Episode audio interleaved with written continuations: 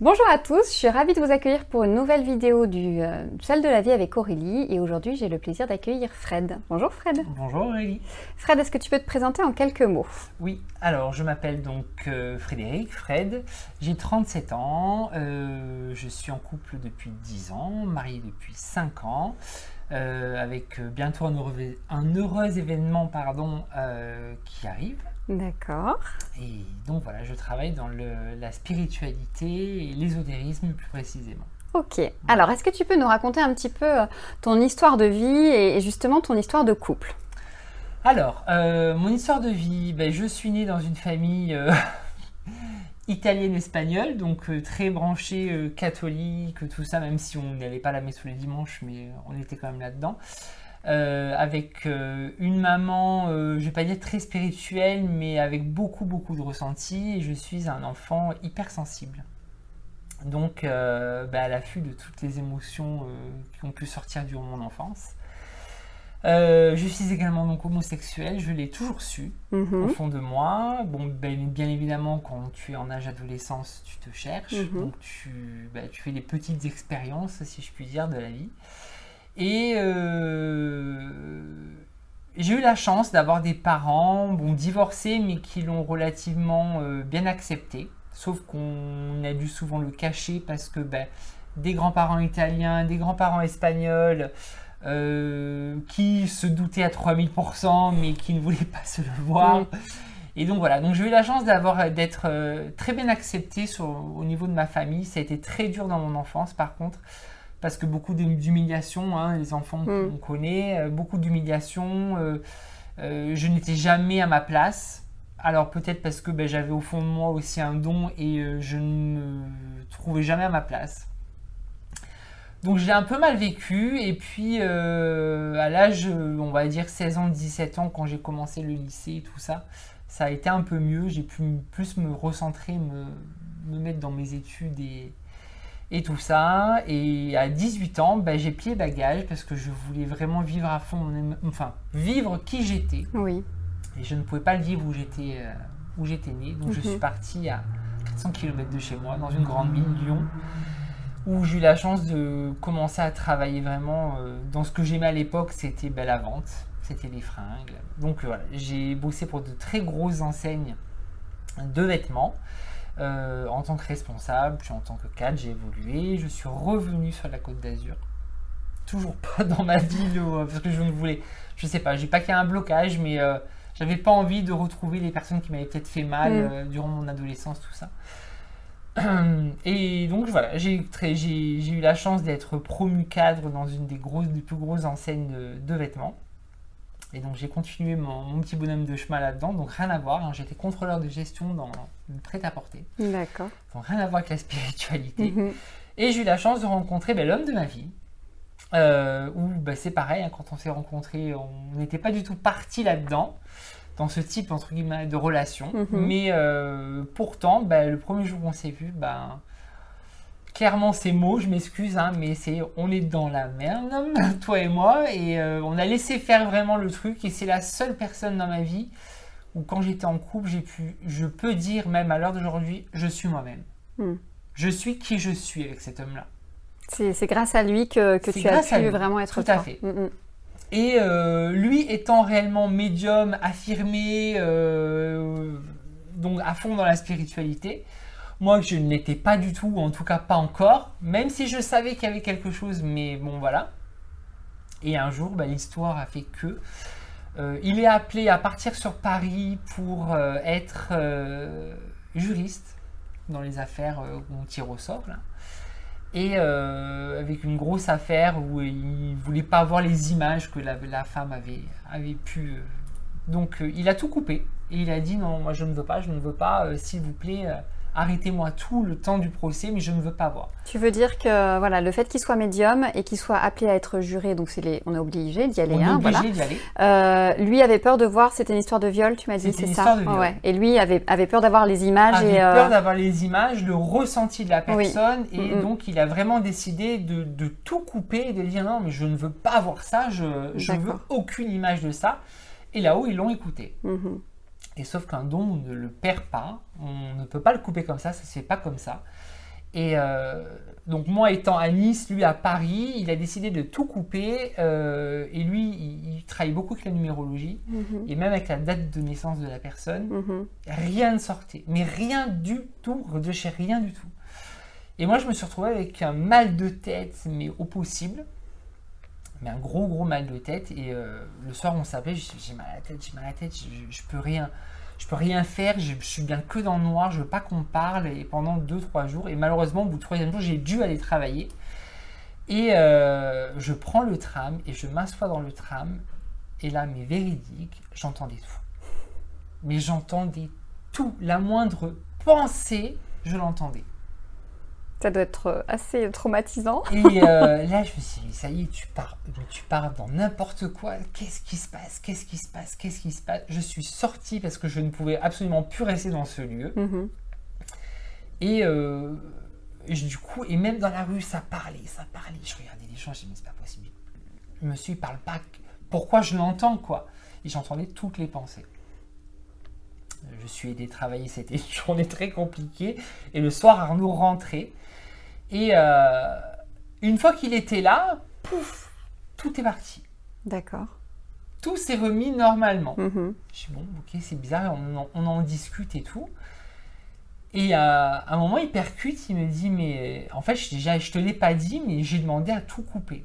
Il m'a dit, je pensais pas que ça allait toi, qu'elle allait tout récupérer. Donc en gros, j'avais mes dons, les siens, sauf que les miens étant endormis, Mhm. tout s'est réveillé. D'accord. Et à partir de là, ben, j'ai commencé à, à développer, mais ça s'est vraiment développé dans un- très naturellement. Voilà, j'ai commencé avec un oracle, j'ai commencé avec des petites choses comme ça. Et jusqu'au moment où ben, vraiment mon troisième œil s'est ouvert et maintenant je, ouais, je, je peux dire que je suis médium. D'accord. Donc cet homme t'a permis d'être qui tu es en tant qu'homme homosexuel. Tout à fait, Euh, t'a permis de révéler tes dons de médiumnité. tout à fait. Et donc aujourd'hui, vous avez un très beau projet de couple. Donc vous êtes mariés déjà il y On a- s'est voilà. mariés, Mhm. du coup, euh, donc à la base, on ne voulait ni se marier, ni travailler ensemble, ni acheter une maison, bon, enfin bref, ni avoir de chien. Bon, on a fait tout l'inverse, mais c'est pas grave, ça s'est fait comme ça. Et euh, on a un très beau projet de couple, effectivement. On, en- on, on est euh, sur un cours de GPA, donc, Donc. gestation pour autrui, D'accord. euh, aux États-Unis. Ok. Donc c'est une mère porteuse, c'est ça? C'est une mère porteuse euh, qui, qui est, ben, nous, c'est ben, notre premier et elle, c'est son, c'est sa première fois aussi en tant que mère porteuse. D'accord.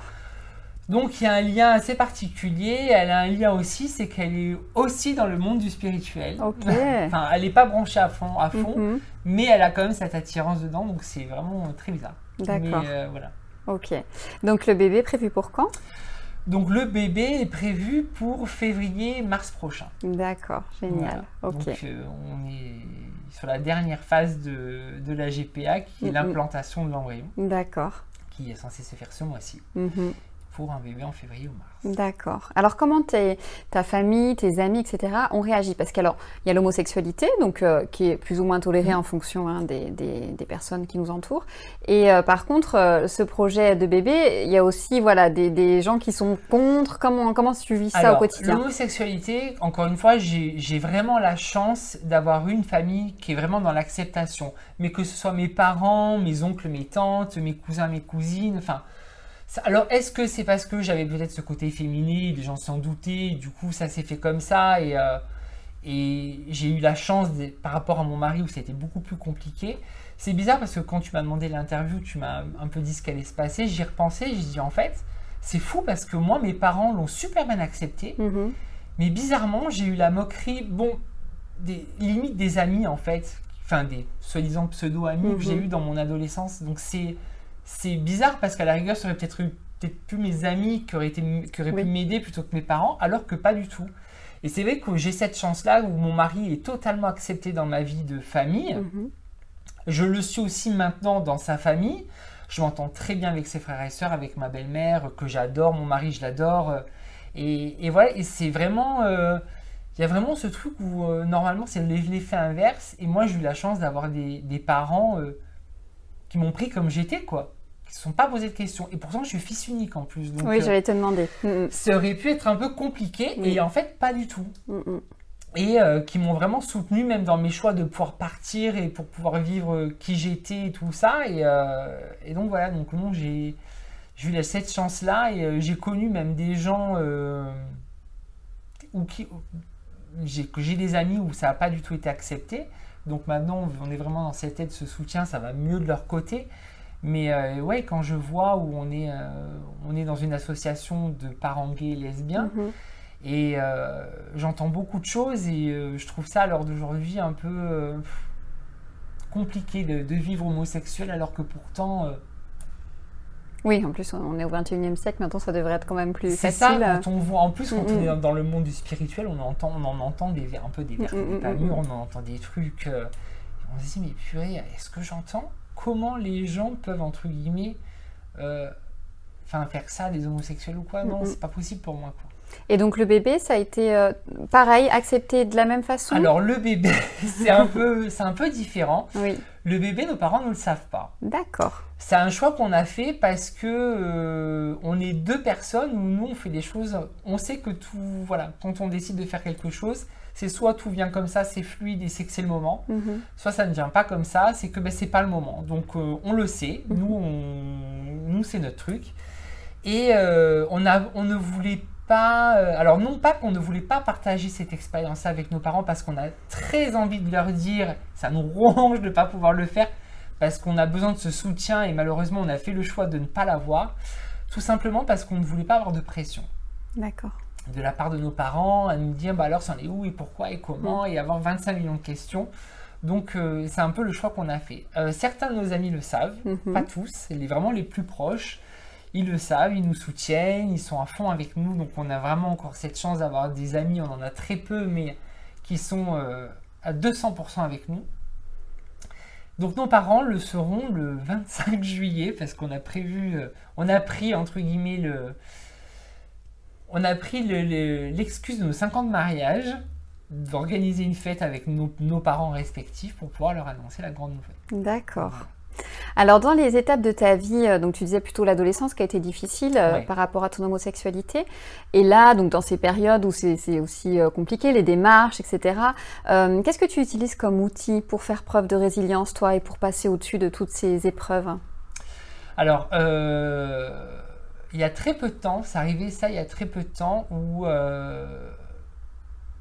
ou une thérapeute, donc j'ai fait entre guillemets une pseudothérapie sur les vies antérieures, les annales akashiques, tout ça. Et euh, parce que pour savoir un petit peu d'où ça venait, ce que j'avais été. Euh, et euh, elle m'a dit, elle me dit, mais pourquoi tu as peur du succès? Et Là j'arrive, je dis, bah, non, je n'ai pas peur du succès. Et en fait, quand on cherche, oui, je suis quelqu'un qui a, dû, dû à mon adolescence, je suis quelqu'un qui a peur du regard des autres. Mmh mmh donc maintenant, à partir de ce jour-là, j'ai décidé que le regard des autres, en fait, m'importait peu parce que ben, je suis qui je suis. Euh, c'est peut-être un peu dur ce que je vais dire, mais euh, ou on m'aime comme je suis et qui je suis, ou ben c'est que potentiellement tu n'as rien à faire dans ma vie en fait, mm, mm. tout simplement. Donc pour en arriver là, parce que c'est quelque chose qu'on peut se dire, hein, mais euh, après il faut l'intégrer et il faut vraiment porter. Voilà. C'est tu, c'est quoi? C'est la thérapie, tu penses? C'est la, lecture? Est-ce qu'il y a euh. des, outils vraiment particuliers? Moi, ça a été une prise de conscience. Oui. Pour moi, ça a été une prise de conscience. J'ai fait un remake entre guillemets de tout ce qui avait pu se passer euh, dans ma vie et les personnes qui m'entouraient et tout ça. Et je me dis, bah en fait non, cette personne-là n'a rien à faire dans ma vie parce que bah, quelque part, euh, ouais, c'est cool, euh, on, se fait un apéro, c'est une bouffe, mais il euh, n'y a rien, en fait, il n'y a rien de vrai. Et j'aime les choses authentiques. Donc tu sélectionnes beaucoup plus les personnes avec qui tu, tu as envie de passer du temps? Oui. Oui. Hmm. Vraiment, tu mises sur l'authenticité et tu préfères peu, mais... Mmh. Je préfère peu, mais hmm. voilà, bien choisi. Oui, d'accord, ok. Et euh, si tu avais, euh, bah, je sais pas, un conseil ou, euh, ou, des, choses que tu aurais envie de faire passer, des messages que tu aurais envie de faire passer aux personnes qui, vont nous écouter, peut-être des personnes qui ont du mal à, assumer leur homosexualité, est-ce que tu voudrais dire quelque chose par rapport à ça? En fait, il ne faut pas avoir peur de qui on est. Même si des fois, on, on nous fait croire qu'on fait peur, on ne fait pas peur. On est qui on est et il suffit simplement de savoir euh, au fond de nous la personne que l'on veut être et d'enlever les masques. Parce que les masques, ça sert à rien. Ça sert strictement à rien. Parce qu'un masque, c'est. euh, pour moi, c'est se créer euh, des peurs. C'est se créer des choses qu'on n'a pas besoin d'avoir, en fait. Qu'on n'a pas besoin de supporter. Et même la peur des autres, je veux dire, pas notre. Ça ne nous appartient pas. Donc, euh, le masque, non, ça sert à rien. Mais strictement à rien. Et rendre à l'autre peut-être euh, voilà, ses, ses peurs, ses propres peurs et ne Tout pas à fait. endosser. euh, ne pas endosser la peur des autres et vraiment alors je sais que c'est dur à dire mais s'assumer Mm. s'assumer tel que l'on est s'assumer qui nous sommes En tout cas, c'est un très bel exemple. Je te remercie beaucoup pour ton témoignage. Donc, merci euh, d'avoir accepté qu'on fasse cette interview Mais dans ta boutique. Donc, euh, est-ce Oui. qu'on peut donner l'adresse euh alors on peut donner l'adresse donc je suis aussi euh, le grand chanceux d'être propriétaire d'une boutique ésotérique une librairie et boutique ésotérique euh, à Fréjus, dans le Var, donc au 1271 avenue de Provence. Euh, je suis aussi, vous pouvez retrouver aussi tout, tout, ce qui, tout ce qui se passe et tout ce qu'il y a dans le magasin sur, euh, bah, sur mon site internet. Mhm. Vous pouvez commander et c'est livré directement. Super. On mettra le lien. voilà. et Mhm. donc voilà. D'accord, super. Merci beaucoup. Je t'en prie, merci à toi. Merci à vous et à bientôt pour un prochain épisode.